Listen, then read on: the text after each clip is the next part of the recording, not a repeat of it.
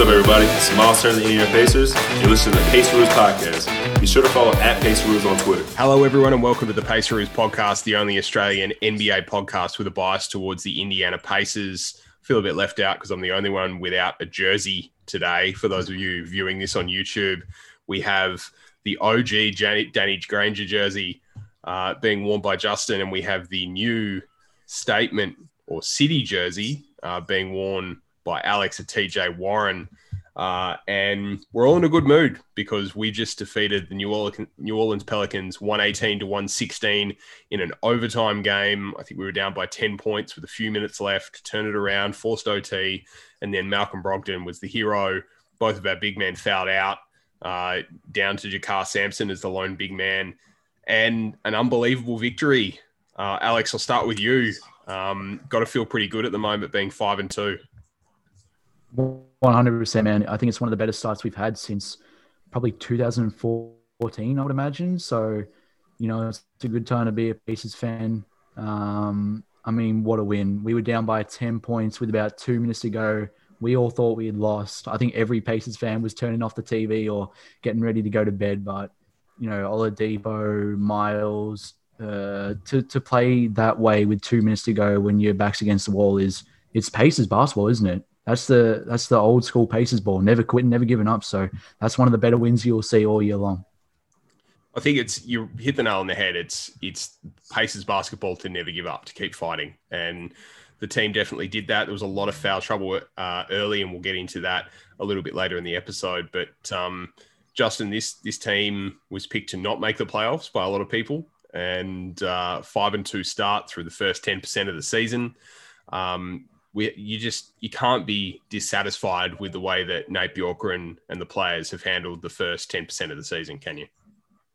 No, you can't. And it, has been a weird start to the season. I thought the game one against Boston, Pacers probably didn't deserve to win, but then won. And then game two against Boston, they deserved to win, but then lost. And then, you know, the Knicks game was up in the air. The Knicks ended up pulling it out. And then the Pelicans probably didn't deserve to win, but pulled it out. It's just been a crazy year with, like, um, you know, team could get on the hottest streak in the last five minutes, wins the game. So yeah, five and two. I think we're tied for second in the East now, just below Philly, who are six and one. So um, yeah, terrific start to the season, and yeah, so many so many heroes from today's game against the Pelicans. Like you could mention probably about four or five players that kind of uh, helped get the victory. Yeah, and one of those players we've got to mention off the top is Victor Oladipo. He's uh, definitely looked even better today than he has in the last few games. I think we've seen Victor return to, you know, that 90, 95% of what he was prior to the quad injury. And uh, you have to you have to mention how good he's looked. I mean, 25 points, five rebounds, six assists, a couple of steals, five three pointers made in the game today. He, he was a flamethrower, as you tweeted, Justin, during the game. He was uh, instrumental in keeping us in the game late before um, Miles hit some big shots, and then Malcolm Brogdon hit some big shots toward the end of uh, OT. But I mean, Alex, this is the Victor Oladipo we were hoping would come out uh, and that we'd see this season. It's really nice to have a guy that was an all star sort of back, isn't it? Yeah, well, and you know what? We've been probably the most critical of him out of uh, most Pacers fans. I know, especially during the bubble, we were disappointed in his play, but he's come out this year and outside of the the Knicks game where he obviously didn't shoot the ball well, he's played some of the best ball we've seen him play since that All NBA year. So uh, it, obviously a contract year, so he's got some extra incentive. But it's good to see Vic getting back, and he hit those clutch shots. He played clutch defense. The effort on defense is the biggest thing that I've seen from him this season. Uh, I should say the biggest jump I've seen from this season from last season because there were times in the bubble where he was falling asleep. He didn't look like he was trying on defense sometimes, but you know he got that clutch charge call against Bledsoe, and he just looks so much better, man. And, and, Malcolm Brogdon is the other one, Justin, that, really was instrumental in OT. He's hit some good shots. He's uh, been probably one of our most consistent players this season, along with obviously Domas Sabonis, who fouled out of the game. Um, we saw Malcolm start really strongly last season before he succumbed to a few injuries and was pretty inconsistent after the new year, but he's really picked up where he left off uh, around December, January of, of last year. So we're hoping that that continues. Yeah, you can definitely tell. I mean, he's mentioned it, but you can tell he's working three point shot. Um, definitely like pull up game off the dribble as well. He, I mean, he's four for nine today. He's putting up large quantities of three point uh, field goals, which which is great. I have confidence in him going in. You know, crazy stat from say he paid, played 46 minutes, 11 assists, zero turnovers um, which is unreal. You know, add 21 points and the game winners could go along with it. But 11 assists, zero turnovers in 46 minutes, that's impressive. It is. It's exactly what you need from your point guard, and you can't afford to make mistakes when your two bigs foul out across the course of the game. And, and I want to talk about fouling and, and overall the foul count of the last couple of games. I mean, the the loss to New York was kind of marred by uh, a lot of foul calls, whether they're fair or not is a different conversation. But the fact of the matter is that there's a lot of foul mistakes sort of being made, a lot of free throws being shot by Pacers opponents right now. And I'd say that that's probably the only thing that I'd look at and think um, that that's something that we need to kind of curb. Um, if we look at, you know, the last game, Sabonis was in foul trouble. He ended up with five fouls. This game, Miles had two fouls within two minutes um, of the game starting. And uh, Domas fouled out with, I think, about six or seven minutes remaining in the whole game. Uh, and then Miles fouled out later in the piece after coming on and making some big shots down the stretch, uh, including a big three to tie it off that uh, Oladipo defensive play. Um, Alex, when you've only got two centers on your roster and they both start, uh, how important is it to maintain uh, your fouls for the end of a game and so you don't lose one or both of them? Yeah, it can make and break your team. And We've seen it. No Goga, he's out with injury, obviously. So you're running thin at the the big spot. And today we got some big minutes from JaKarr. I've been looking forward to it. I think it's been a little bit odd to me. I think uh, you can tell Nate is not too sure how deep he wants to go with the rotation, and I think that's why guys like Sumner, guys like Sampson haven't necessarily seen minutes. But when guys like Miles are getting in foul trouble or Sabonis are getting in foul trouble, you got to step up. So yeah, they've got to limit those.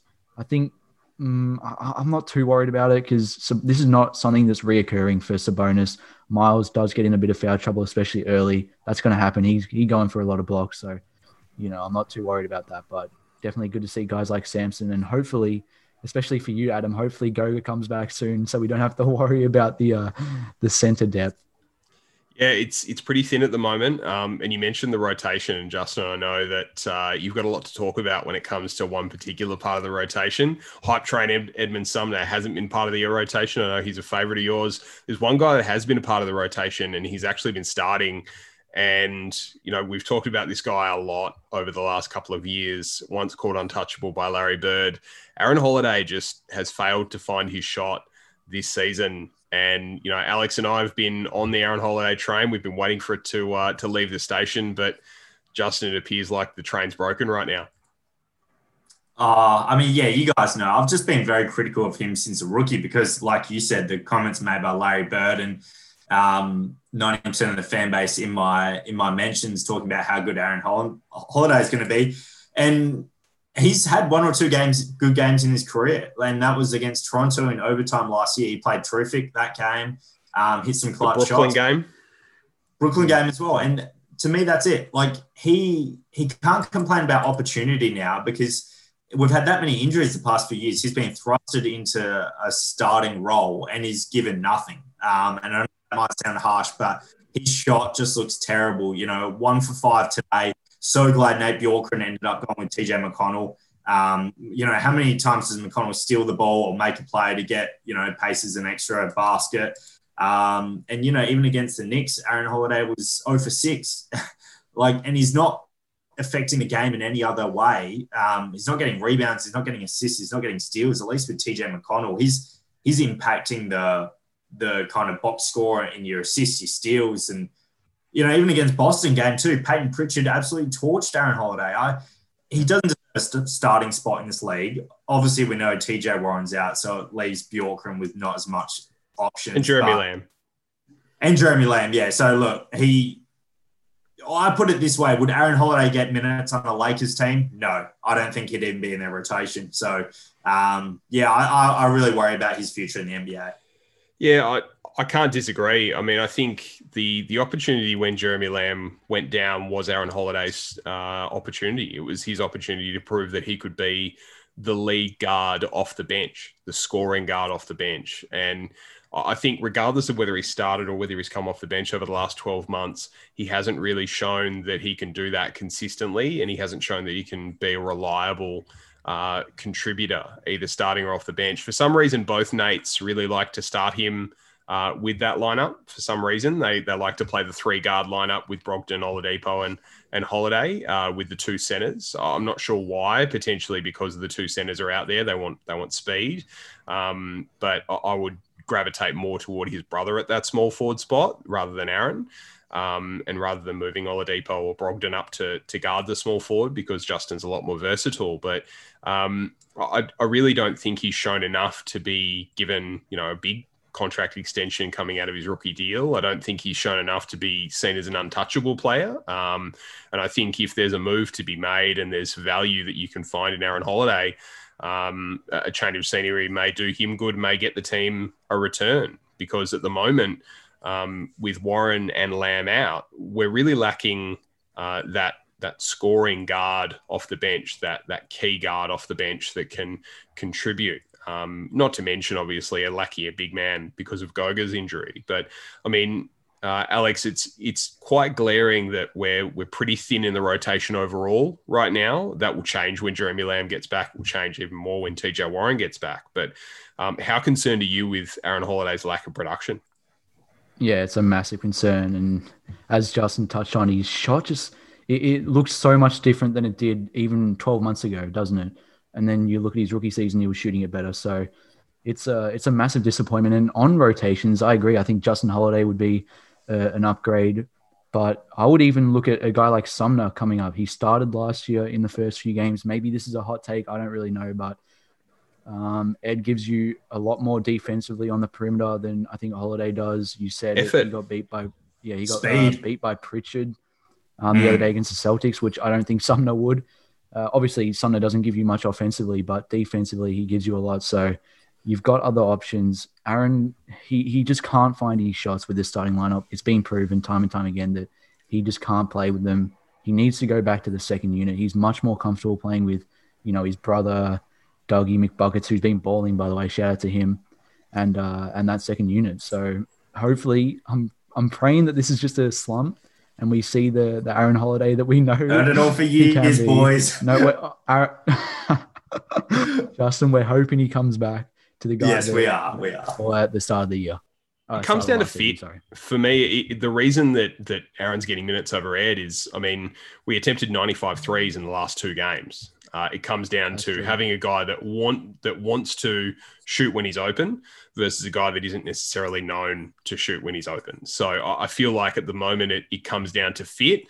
That I don't necessarily agree with it, but I think that's the reason for the rotation to be how it is with Ed um, not getting minutes and Aaron getting minutes. That said, um, defensive effort is is just as important as the shooting. Um, Nate's come out and said that defense is the priority. Um, so I think one non-shooter on the floor because everyone else on the team can shoot threes, can hit threes. Justin, I know that you're loath to see Domas take threes, but he's made them this season so far. Shooting hmm. the ball well.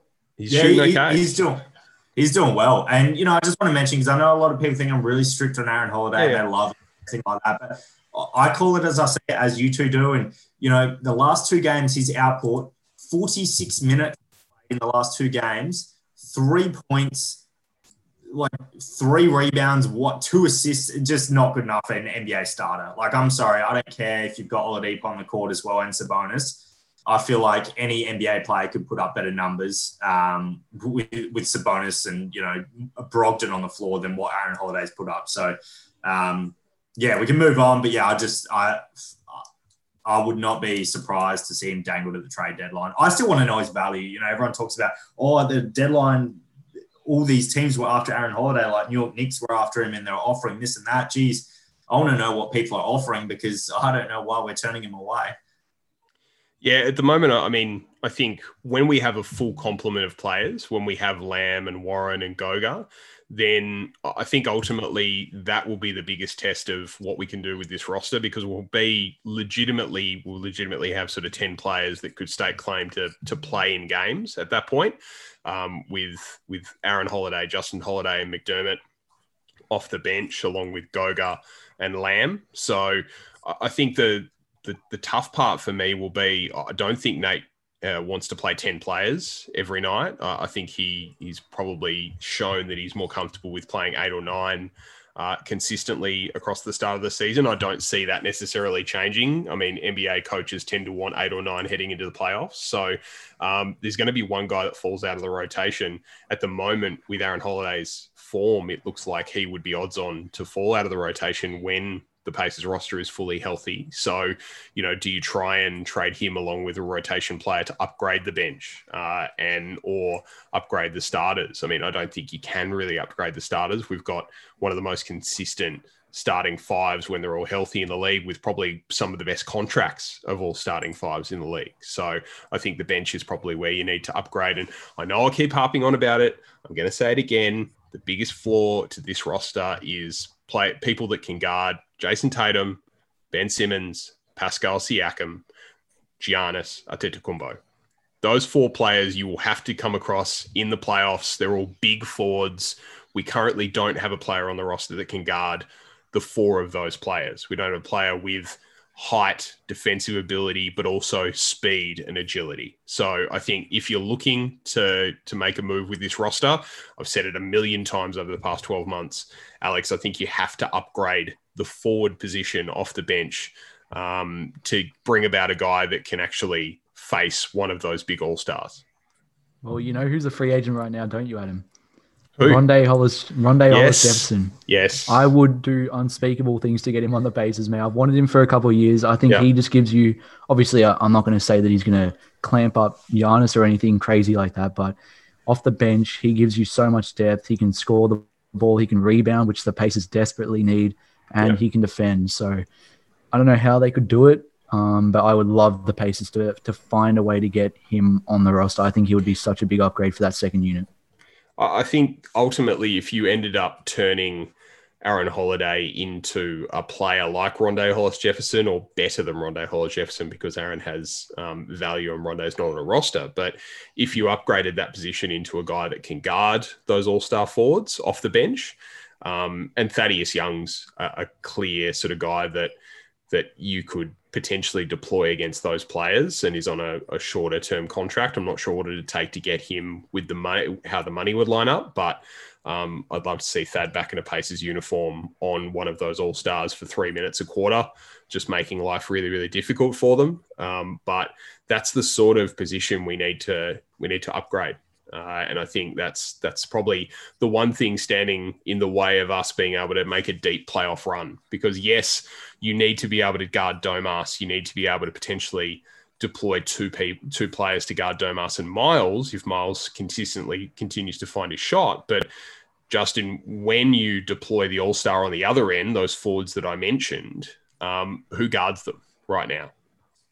Yeah, I mean, like you've said, Adam, you've mentioned it for, I was going to say years, basically since the start of the season, and I couldn't agree more. It's, but you know, teams teams battle against us. You know, how do they match up against Domas and Miles? You know, we spoke to Kevin Pritchard about this um, lineup, and he said, you know, teams have to worry about us as well.